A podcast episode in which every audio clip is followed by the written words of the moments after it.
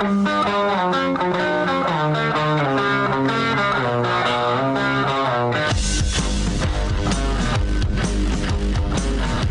is The Big Show with Gordon Monson and Jake Scott, presented by Big O Tires. Stop by your locally owned Big O Tires for no credit needed financing and the best prices on winter tires. Big O Tires, the team you trust. This is 97.5, 1280 The Zone and The Zone Sports Network.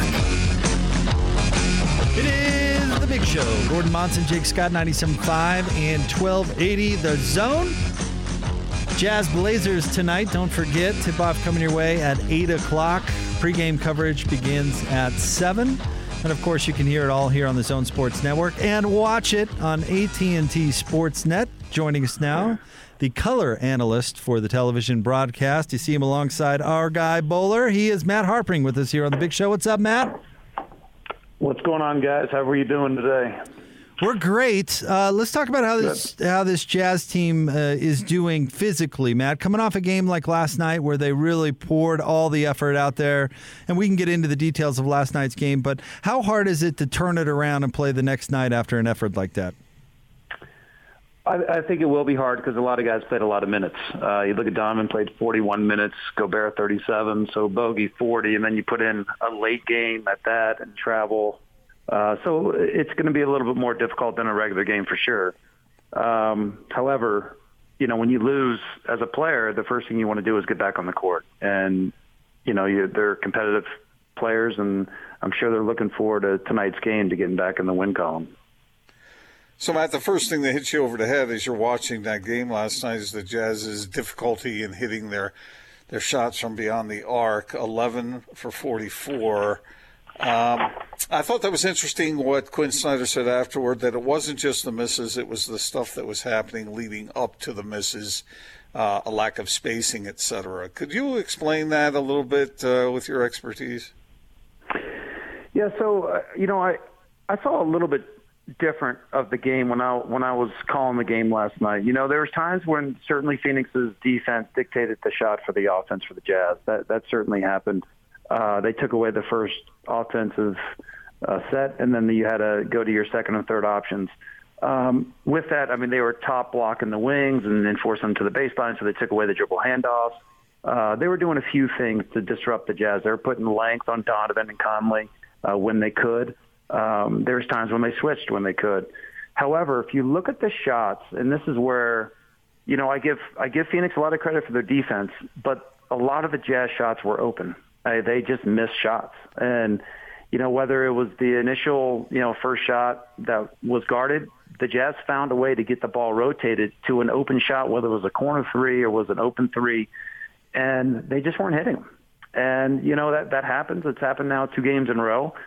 But you got to look at the overall stats and say, okay, the Jazz shot 25% last night. They made 11 uh, threes out of 44. A couple nights ago, they made 12 in Dallas. You know, they are the number one, you know, shooting team in the NBA. They, make the most, and we have a good sample size here too. So it's not like you know you don't have a lot of games. I mean, you have a good sample size to say this team's a good shooting team. So there's two games now where they haven't shot the ball really well, but you got to go back to the law of averages. And you know, when you see a team that shoots, you know, fourth best in the league at 39%, then they also take the most and they attempt the most and make the most. You know, I don't know how much of a big deal we want to make it and overreact right now about it. So, Matt, I won't bore you with it, but uh, Gordon and I went down a, a, weird rabbit, not weird necessarily, but a rabbit hole having to do with confidence and being willing to take the shot. It's not just about making it, but being willing to take it in the big moment when your team needs it the most. I, I'm curious, how many players in the NBA do you think really want that moment where the game's on the line, they get the ball, they're open, and they want to shoot it, as opposed to maybe would yeah. be more likely to defer? Yeah, that's a very true statement you guys are, are talking or if you have been discussing because, you know, a three-point shot when you're up 10 is a lot different than a three-point shot, you know, when you're tied in the last two minutes of a game or you're behind.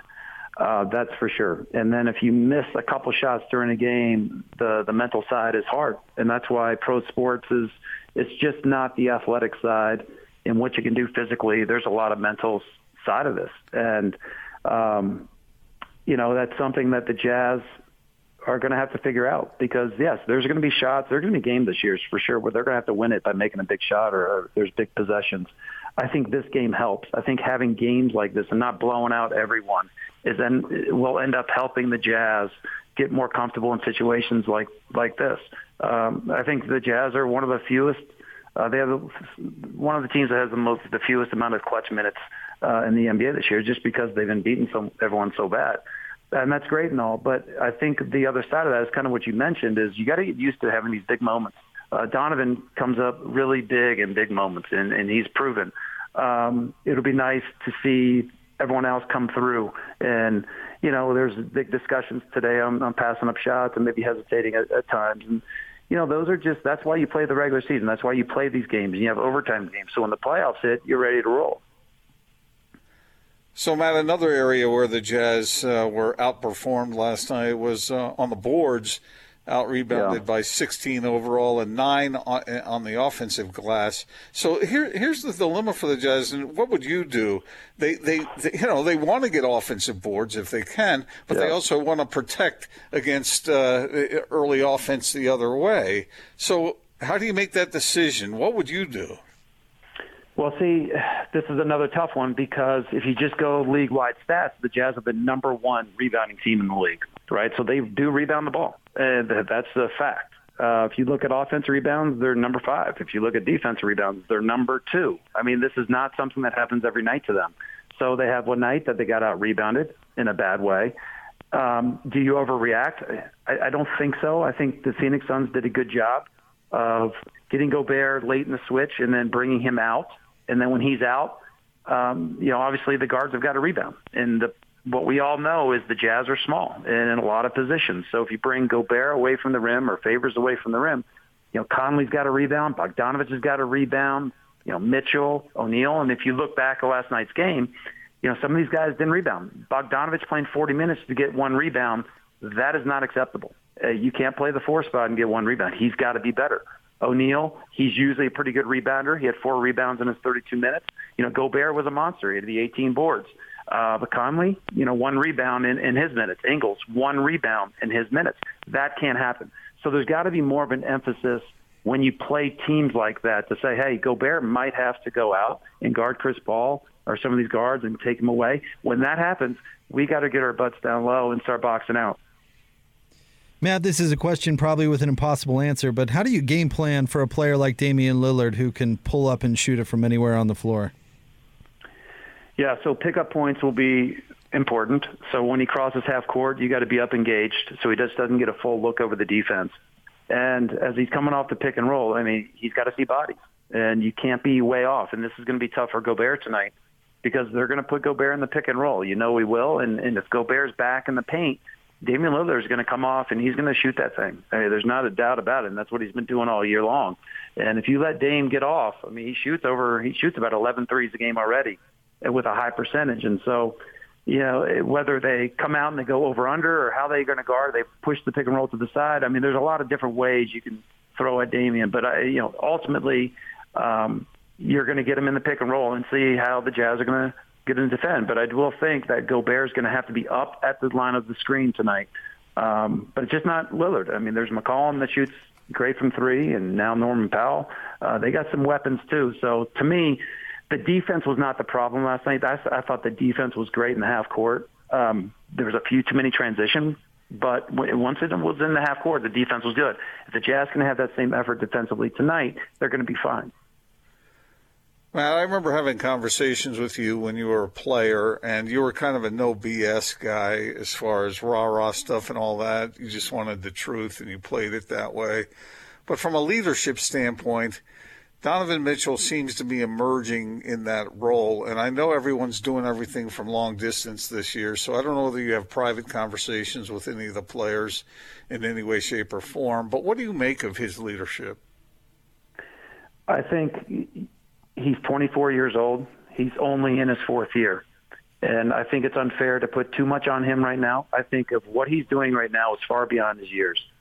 You know, I, I think what he's doing is is past a four-year player. Uh, his leadership is good. His maturity is unbelievable. The things that I read about him, the things that I see him doing, both on and off the court, are things that players play 12 years and they never get to. Uh, he's already accomplishing things that um, you know guys that are in the top 20 would say, "Wow, I mean, this is hard to do."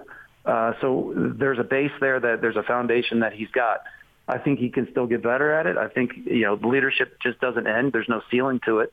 Uh, you get better at it. I think we saw one last night in Chris Paul how he's unbelievable. I mean, he really makes everyone else on the court better, right? I mean, every team that he goes to, you can take it or leave it, but when he leaves that team, they get worse. And he's making a lot of players on Phoenix better. I think Donovan, that's his next goal. I mean, I, he definitely does that at a time.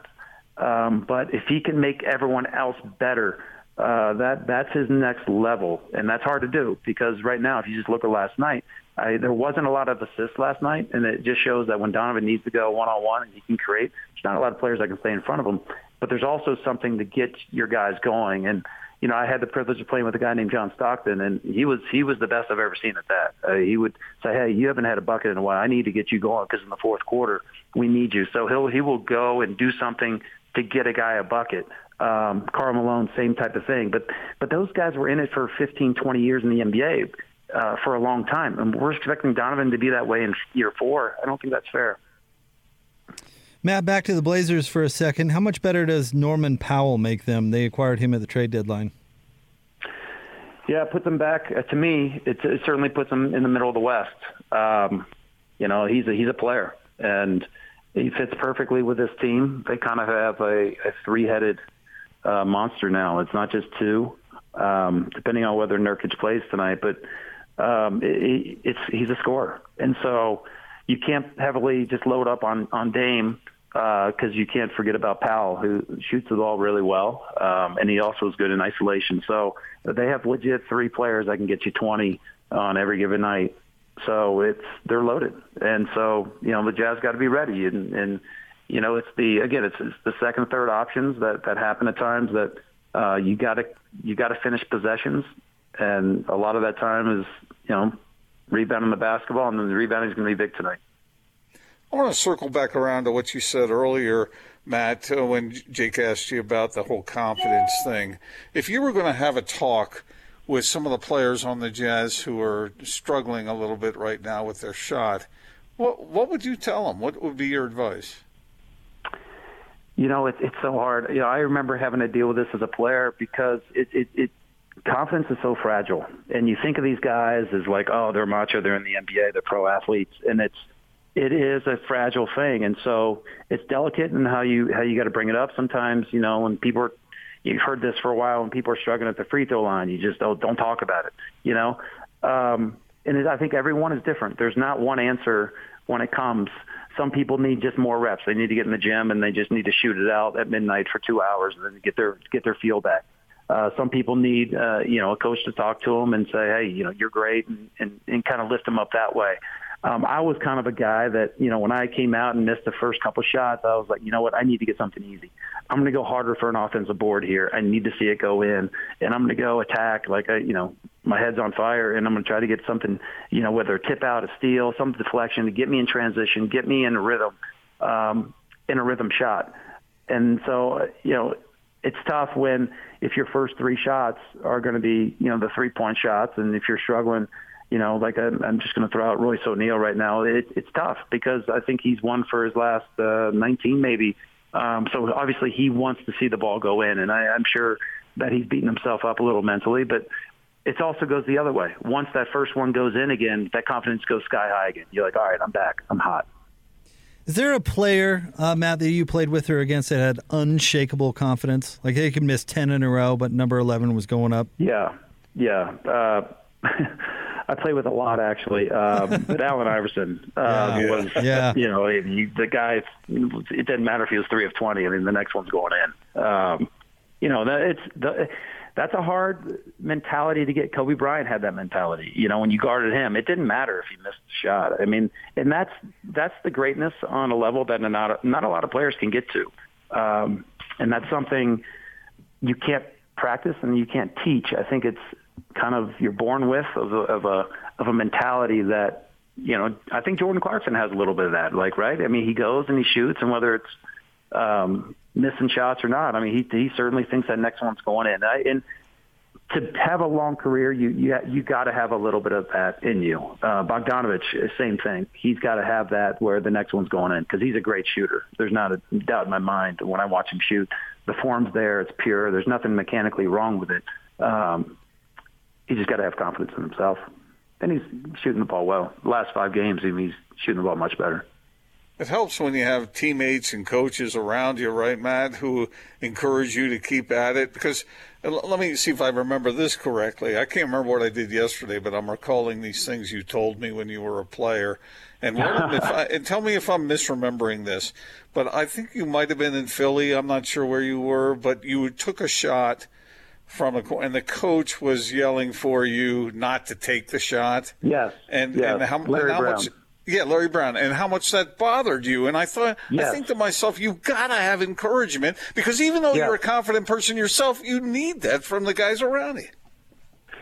Yeah, you know, this is it's tough because different coaches are a different way. And I played for a lot of great coaches. I and I, I played for some that were great and that you know I didn't care for at times. Um, and you just got to deal with personalities. And you're right. That story goes. We actually it was in the playoffs against Boston Celtics at at the Celtics, and you know, I've been a starter all year and I'm playing a lot of minutes and playing well. When we're in game one or game two of the first round of the playoffs, and I go down and I'm about to shoot a three from the corner, and Larry Brown comes running down and says, "Oh, don't shoot that! Oh, that is the turnover." I mean, I haven't even released it yet, and he's saying that. and so, as a player, you're like, "Oh my gosh! I mean, how am I going to make this?" Um, and he just had the set ways. I mean, there was there's systems, and especially back then, I mean, there, there were systems on who was supposed to get the ball on any given play, and you were, you know, what option you were on that play. And so, um, you know, we were very aware of who the number one option is and who, you know, at, at that team for certainly let play a certain way, and the other guys weren't allowed to play that way. So the game's different now. Uh, coaches are different. Quinn Snyder doesn't coach that way. I, I've seen that in him. He gives confidence to all, all of his players, and that's something that uh, I think you're seeing this year because you know, the team does shoot really well. This is uh, probably a, a, question you get a lot, but what was Allen Iverson like? What's he like as a guy? Uh, he's real. He, he's as real as it comes, and he there's not a fake part of, about him, um, whether it's political, whether it's in front of cameras, or whether it's you know in the locker room. Um, he's a guy that when I played, I really enjoyed as a teammate. He fought, and he got to the ground. I mean, hits the ground every single night. He bounced back up and he played through pain. Um, there was just nothing that would stop his drive. And I loved how competitive that guy was. And when we went to war, and that's the way he faced it. And when we, we went together as a team before a game, I mean, he, he would be our leader and he'd be the guy talking in the huddle. And it would, it would be like, Hey, we're about to go in war. I love you guys. Let's, let's get this done. And, and he would, I mean, he'd, he'd have your back, uh, without a doubt uh, as a player, is it frustrating to play with a guy like that sometimes? For me, yeah, at times because you only get at certain games you might get six shots. Um, that's just how you got to deal, and so you got to find a way to to help the team win. Um, but I, I, I love the guy. I mean, he was tremendous. That's one of the reasons when people make fun of him for that practice thing that was so ironic about that is that he gave i remember talking to people in philadelphia about the effort he gave night after night after night and he gave that small frame he gave everything he had so for him to be tagged with that whole thing he didn't want to practice kind of unfair very unfair uh, got taken out of context. Um, and you know he has the biggest heart that you would want in an athlete is, is that guy. You mentioned he's six feet tall you know buck what 50 buck 55 whatever he was. And you know that's back in the NBA when they were hammering people and, and putting their hands on them um, but he was just tough man. He was tough as nails I read a thing about him that he didn't like to travel with luggage so he just bought new clothes wherever he went uh, there's a little bit of that I mean there's a lot of rumors with him that are true and false um, but overall, I mean, he, he's going to go down and is going down as one of the greats of all time. Yep. One last question I wanted to run by you, Matt, yeah. is you said how much you liked Allen Iverson. What did you do in the cases when you didn't like a teammate or a group of teammates? What, how, I know you're professional and you go about your business, but is that hard to handle? You know, there, there's there's only a few, um, and and you, I guess as a player, when you grow up in sports, and I grew up in different sports, you know, playing three different sports in high school and then through college, it, you kind of get used to just being on a team. And no team is perfect. And so you kind of just learn to deal a little bit with maybe there's a guy over here that your personality doesn't mesh as well with this personality.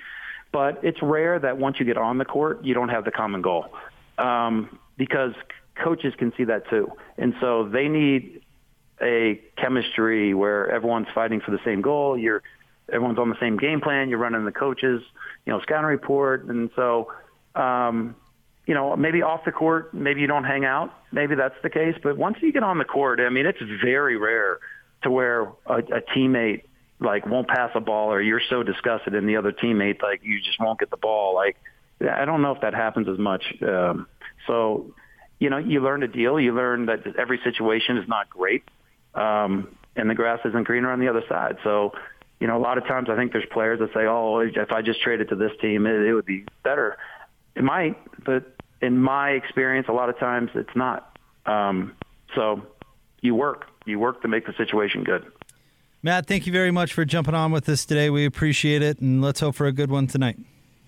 All right, guys, we appreciate it. Thank you for having me. Thank you, Matt. Matt Harpring, course, a longtime jazz man and current color analyst on uh, AT&T Sportsnet alongside our, our guy Bowler. So thanks to Matt uh, for jumping on with us. We really appreciate it. Of course, your Jazz Insider Report brought to you by Cyprus Credit Union. With the lowest fees and quickest keys, Cyprus has the home loan product that is perfect for you. Visit any Cyprus branch or cypruscu.com for details. All right, we'll have more Big Show coming up next. Stay tuned. 97.5 and 1280 The Zone. Two guys, two topics, two, two, two. two opinions. Two. You talk. Give me two. This is the split story of the day on 97.5 1280 The Zone and The Zone Sports Network. 43 Suns. Donovan, hard right hand drive, pulls back on Torrey Craig and hits. Can you say you're back in the bubble, Torrey Craig, and I'm torching you again? Donovan driving into eight, double team, curls back out with the left hand. He's free throw line extended. He swings back to the baseline. Spida spins in the lane, puts it off the window, and scores it. That's remarkable. 38 for Don Booker in the right elbow. Guarded by Don, holding the right pivot foot again. He puts his shoulder into him, bumps into him twice, ball fakes, throws it back out up top to Chris Paul.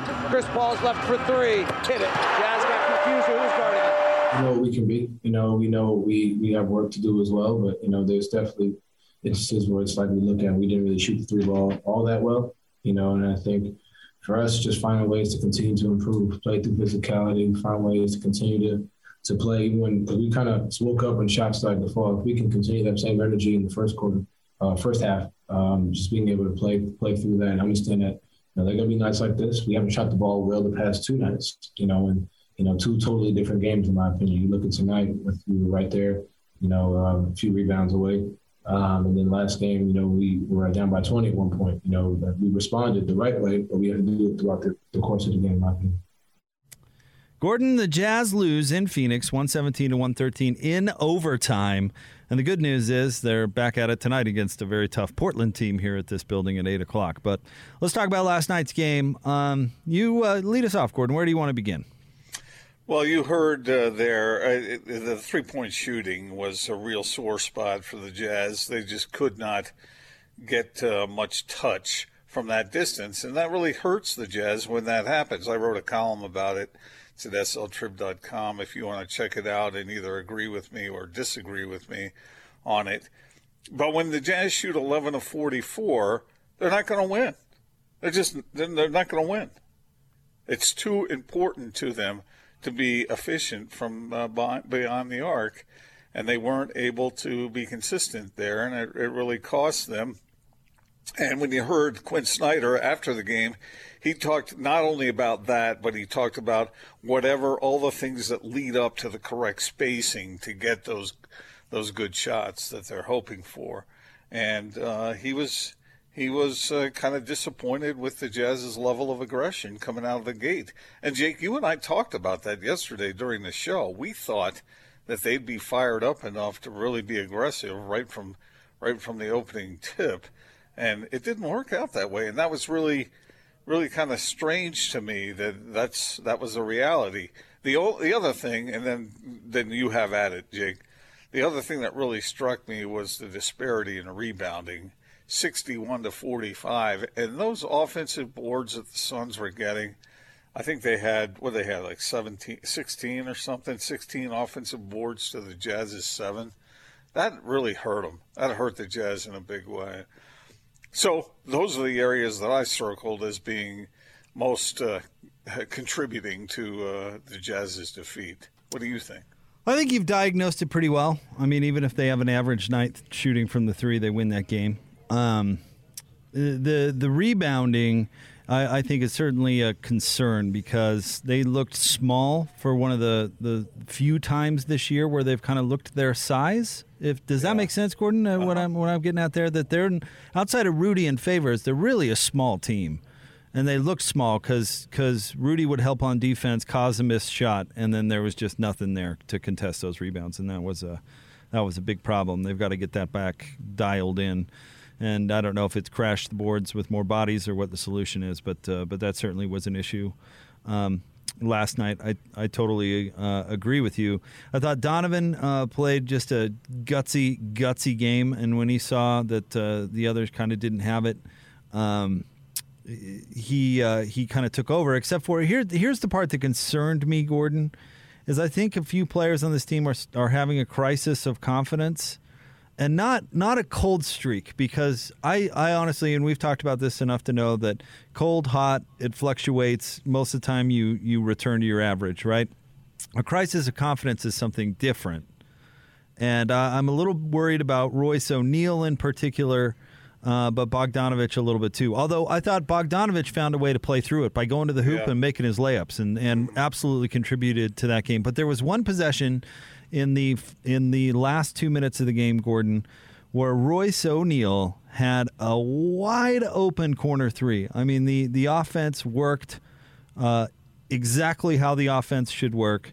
It ended up with Royce O'Neale in a, in the corner, which is his spot. You know, we talk all the time about getting spots, getting to his spots. The corner is Royce O'Neale's spot, and I know he's been cold. I know he's missed a bunch of shots, but he passed it up, Gordon, and he passed it to Bogdanovich, who ended up taking a dribble and taking the shot and missing it. And I know Bogdanovich caught a lot of the heat, but honestly, and Locke mentioned this on the broadcast that I don't know if Bogdanovich was ready for it. Like Royce was so open the fact that Royce passed on that three, I think, startled Bogdanovich a little bit, and then he hesitated, which everybody saw, and and took and missed the shot. And maybe Bogdanovich is having that crisis of confidence too. But Royce earlier in the year won a game for him by taking that corner three and had yeah. the confidence to go ahead and do it. And uh, they they need players out there who are willing to take and make or miss those shots. I want to because concentrate more on the taking than the making because Donovan can't beat good teams all by himself. And there was an opportunity for somebody else to contribute. And not, they didn't, Royce didn't try and fail, which is something that happens in sports and that we see every single night in the NBA, but passed it up. And that was that was a real critical point in the game, and they needed that, and he didn't have the confidence to take it. That yeah. that is, that concerns me. Couldn't agree with you more uh, in that regard sometimes, in, not in every case, but in a lot of cases, it's better to take the shot and miss it than it is to pass it up. You know, I mean, you just can't do that, especially with an offense like the Jazz's that's built to create those kinds of shots. Yep. And something tells me Royce O'Neale's going to be seeing all kinds of openings to shoot from because teams are questioning whether uh, whether he can do that, and he's questioning himself. Let me give you some stats on, on the importance of the Jazz uh, making those three point, or at least living up to the standard they've set for themselves on those three point percentages. In the 13 losses the Jazz have had, let me read off the percent. First of all, before I do that, the Jazz, before these last two games, they were shooting nigh on to 40% from three. Okay. So that's what they had set for themselves so, so far this season. In their 13 losses, they've shot from three 29.4%, 35.3, 32.4, 31.8. This is an anomaly here, 42.6, 35.3, 32.6, 39.5, 47.7, 34.1, 37.5, 27.3, and 25.0. So in only three of those games did they shoot up to their average. All the others, they shot mostly well beneath it. And that kills them. They, we talked about it earlier in the year. Remember, Jake, when when we were waiting for the Jazz's defense to come around so it could save them on the nights when they weren't shooting the ball well? Well, I I'm just not sure that the de- as good as the defense has been, it's not dominant enough to uh, depend to dependably overcome uh, this kind of diminished accuracy from three. It's too important for the Jazz. It's absolutely incorporated in what they do. And when they don't shoot it well, or as Quinn said last night, if they don't do the things necessary to create the correct spacing so that they get comfortable looks from three point range, they're likely to lose. That's just the way it is. I I'm not disagreeing here, but I'm adding two. You know, that's true. And they the defense pert near won them the game against the second best team in the league. Right, but I didn't. Okay, but it, it it darn near did, and Phoenix gave all it had. I, oh, mean, I don't know. Phoenix didn't shoot the ball all that great from three either. Exactly. Yeah. And you know, Booker had 35 points, and everybody goes, "Whoa, 35 for Booker!" It took him 31 shots to get there.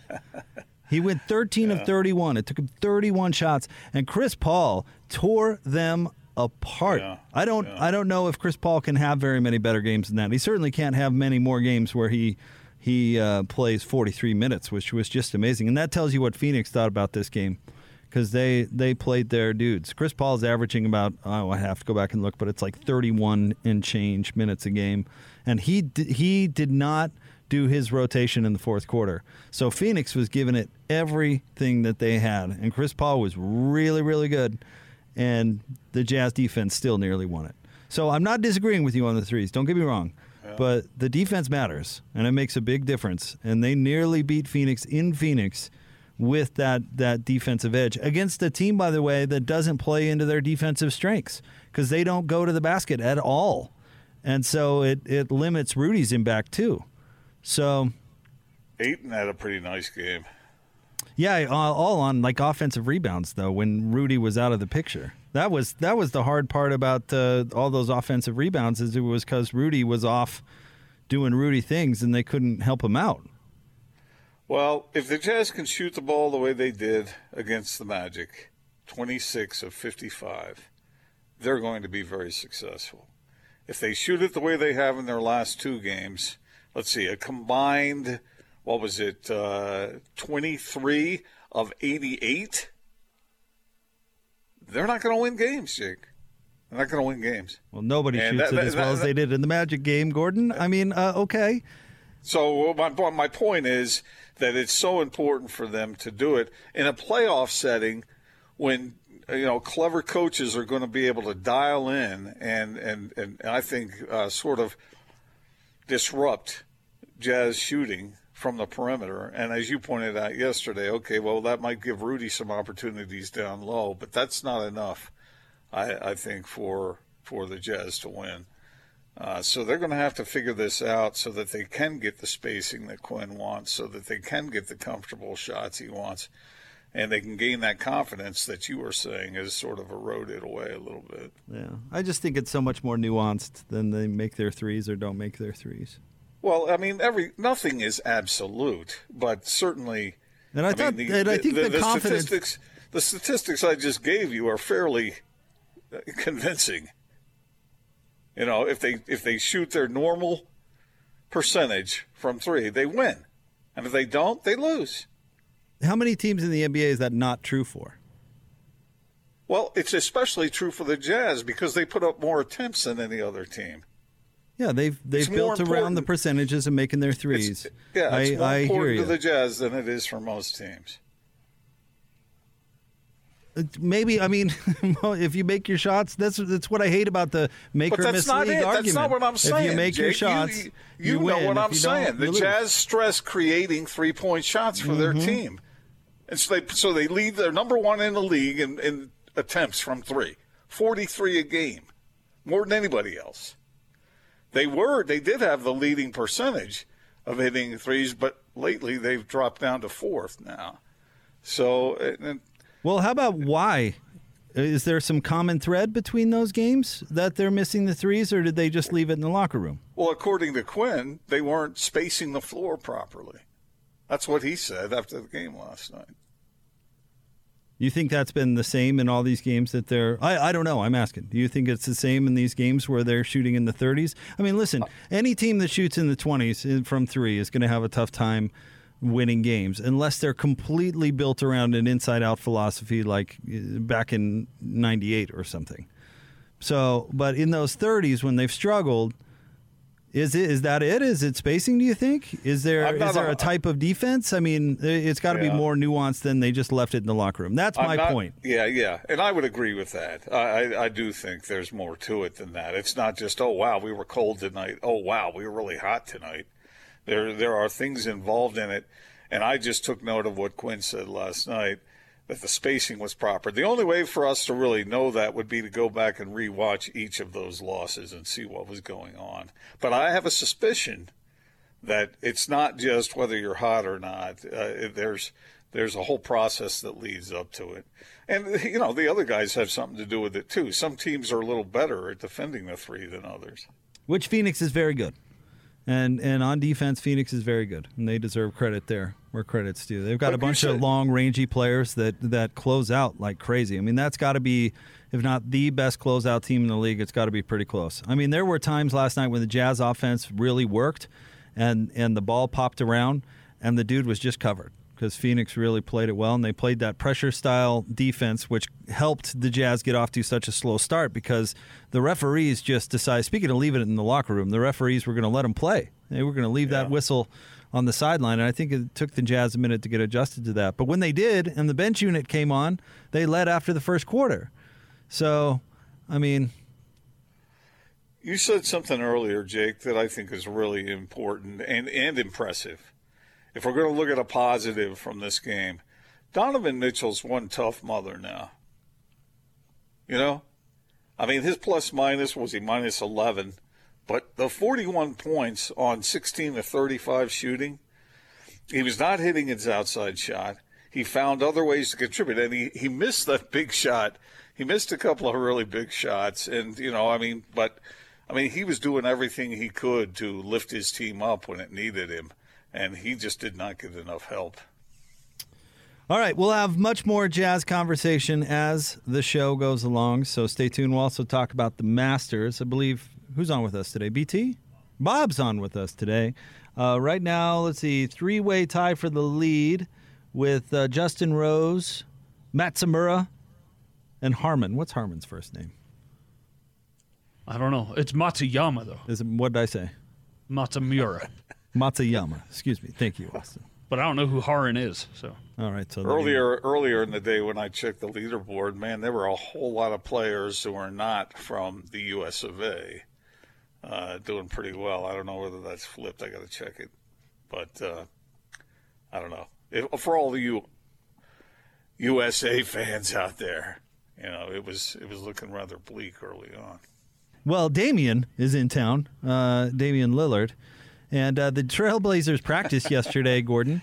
Uh, and I know this because as I would try to get into the building, uh, I was about, you know, tackled and tased and all that, and then told that that was not my entrance for the day, which was pleasant. It Wait, was you had to reroute through a different way? Oh man, Gordon, you haven't been in the building for a while, have you? No. Uh-uh. Uh, we have three different entrances that we're allowed to take at different times, depending on what time it is and what is going on. Ah. I see.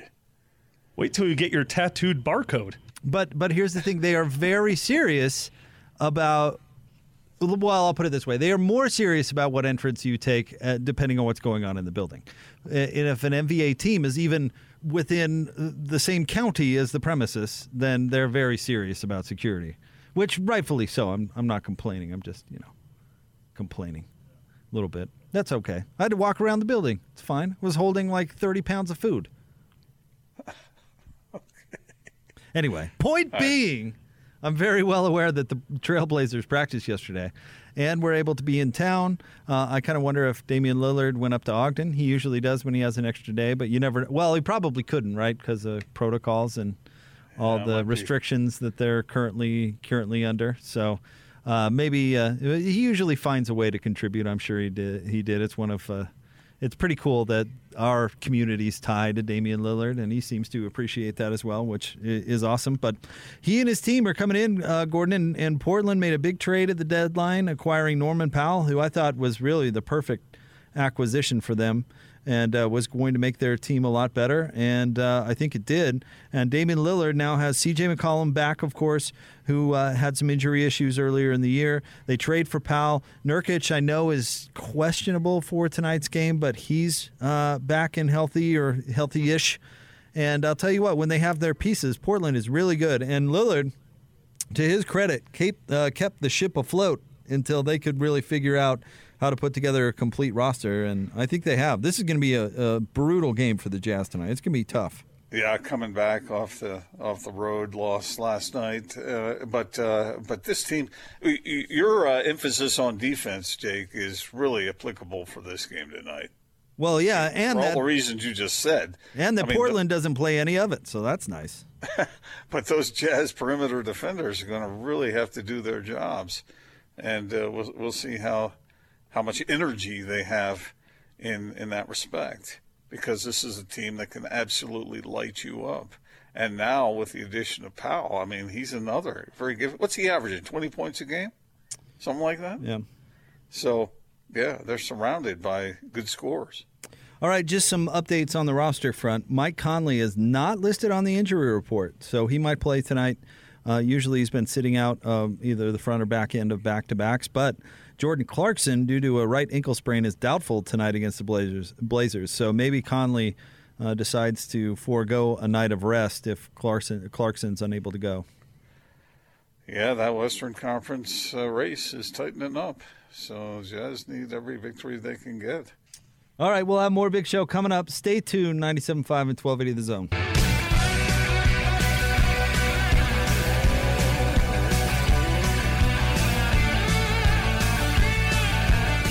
It is the Big Show. Gordon Monson, Jake Scott, 97.5 and 1280 The Zone. Thank you very much for making us a part of your day. Remember, uh, coming up at the, oh, geez, just after 8 o'clock, Jazz will tip things off against the Portland Trailblazers. 8 o'clock back to backs. The best. Uh, pregame coverage will begin at 7. Uh, Hans is going to be jumping in uh, with me on Jazz pregame coming up uh, about an hour from right now. And uh, he'll be filling in for Tim Lacombe on pre half and post tonight. And Gordon, you, sir, have been nice enough to uh, accept my invitation to join me on Saturday for pre half and post.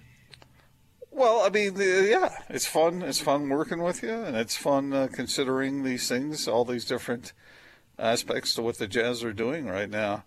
And uh, yeah, happy to do so. Thanks for the invite.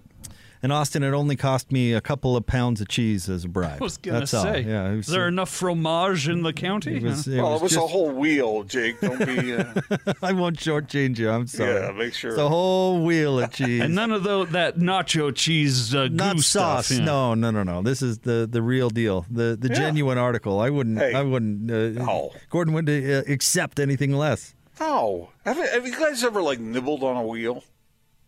Ever just no, nibbled on I don't even know Yeah, it's that I've ever seen like- a wheel of cheese. Oh, like yeah, sit- you've gone to Harmon's. They've got them out there. It's I like always see the it's like- slivers though. Never like the. Hmm. Anyway, sorry, Gordon. What? makes you feel like a rat. You just sit there and gnaw on it, you know, during a game or something. You know.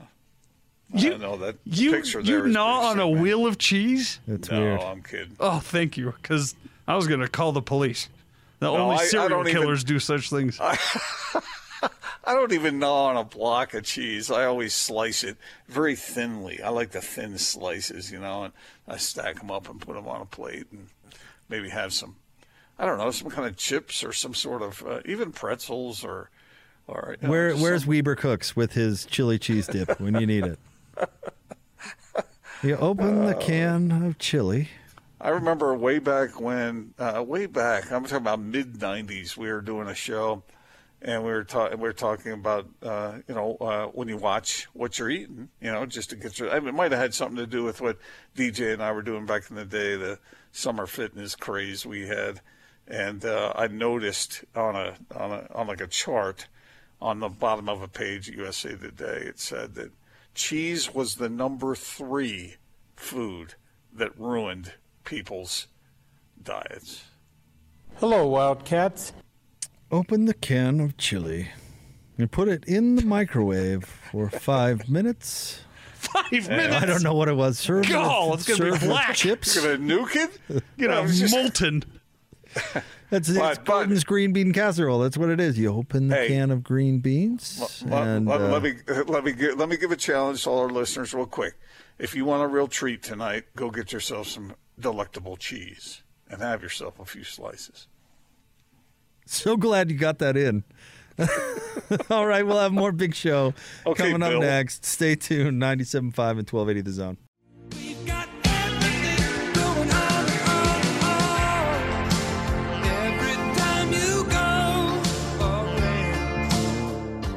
Wrapping up a big show. Gordon Monson, Jake Scott, 97.5 and 1280 The Zone. We've got Jazz Game Night pregame show coming up right around the corner. Getting you ready for the Utah Jazz and the Portland Trailblazers.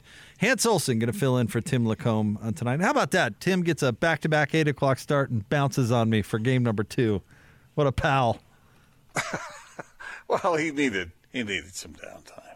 Actually, he's uh, taking advantage of spring break with his family. So, of course, we wish him all the best, but not really. What I a hope- jerk. I hope it rains. Yes. He, Yeah. uh, He can go have the great somewhere- have he the greatest somewhere fun? vacation ever.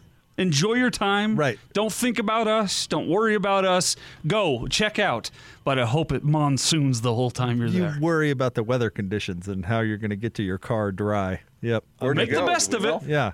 Enjoy Do your know where he time. I know where he went, but I'm not going to sell him out. He deserves a nice price. Uh, Tim- Pocatello. he's a big celebrity.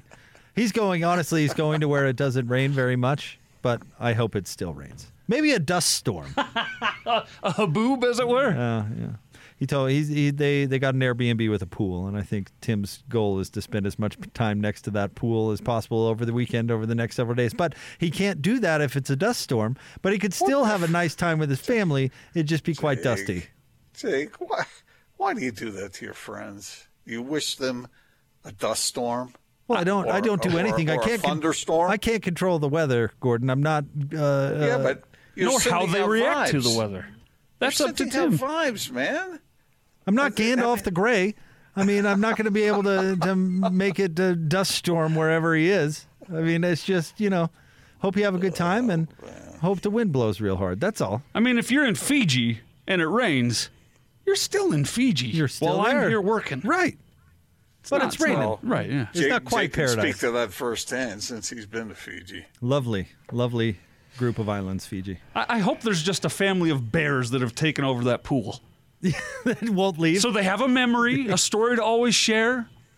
You, know, I- pictures I with really- bears, but I really believe that Austin means it. I do.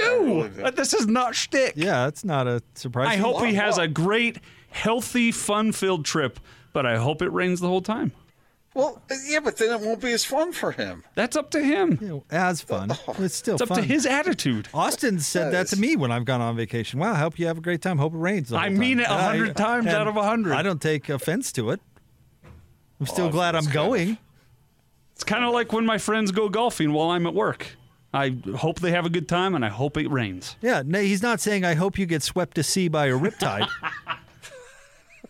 I'll never see that again. I mean, there's a little It's difference. still, yeah, but it's one of those tweener deals, you know. It's not exactly, you know, it's not exactly Christian to wish. Hey now, whoa, easy. hey, you Take thinking easy. you thinking that we can control the weather isn't exactly Christian either, bro. right. In fact, Yeah, it's the yeah, but opposite. Yeah, we exactly. all no wait. We all send out vibes. Yeah, that doesn't Oh. really coincide with Christianity either.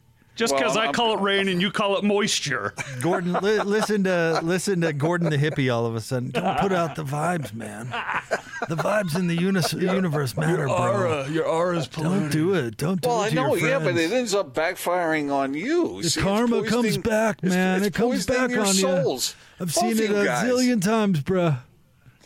Uh, Think, think a little more positive. Sheesh. We are thinking positive, just not for Tim entirely.